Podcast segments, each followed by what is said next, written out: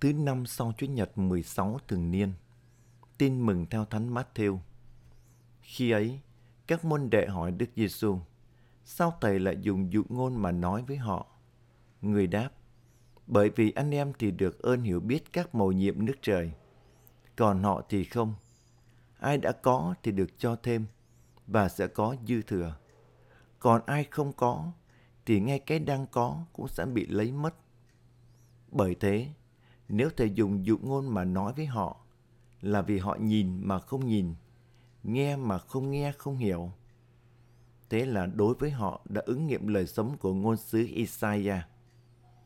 Các người có lắng nghe cũng chẳng hiểu, có trố mắt nhìn cũng chẳng thấy. Vì lòng dân này đã ra chai đá.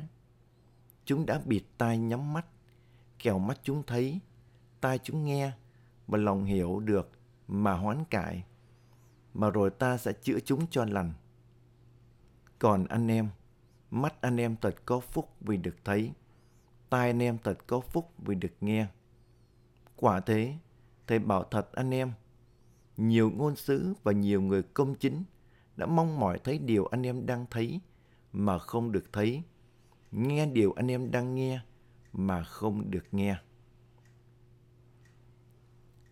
Kính thưa cộng đoàn, khi Đức Giêsu rao giảng tin mừng, thì có kẻ cởi mở tin theo, nhưng cũng có người khép kín và khước từ.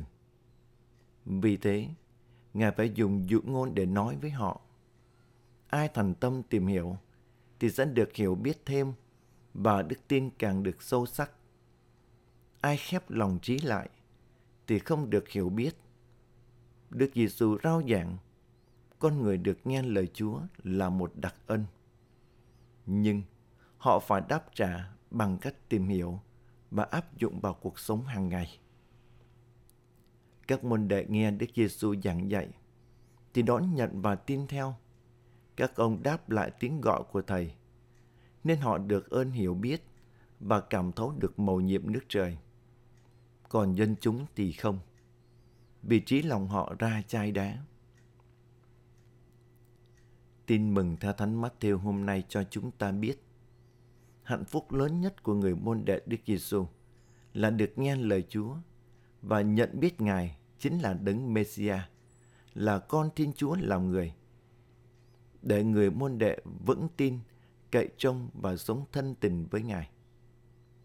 Đức Giêsu nói với các môn đệ: Mắt anh em thật có phúc vì được thấy, tai anh em thật có phúc vì được nghe lời Chúa đòi hỏi con người phải từ bỏ lối sống cũ và canh tân đời sống mình.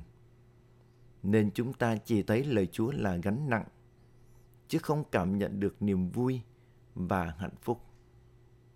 Bởi vậy, Đức Giêsu mời gọi chúng ta, ai có tai thì nghe. Nghĩa là ai cũng có khả năng hiểu dụ ngôn, nhưng điều quan trọng là chúng ta có dùng khả năng đó để thực hiện những điều mình đã nghe không?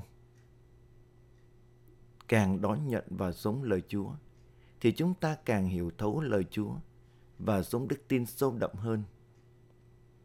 Càng dừng dưng và khước từ lời Chúa, thì đời sống và đức tin của chúng ta càng hời hợt.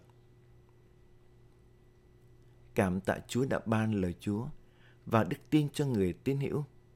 Nhờ đó chúng ta cảm thấu được mầu nhiệm nước trời. Xin Chúa Thánh Thần luôn soi sáng để cho người tín hiểu cảm nhận được rằng chỉ có lời Chúa mới đem lại cho con người hạnh phúc sâu đậm và bền vững, chứ không phải lời Chúa là gánh nặng cho con người. Cảm tạ Chúa đã luôn ở với con người và đồng hành với chúng ta.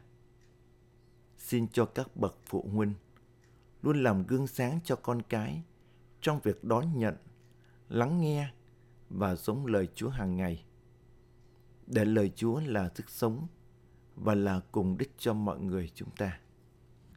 Amen.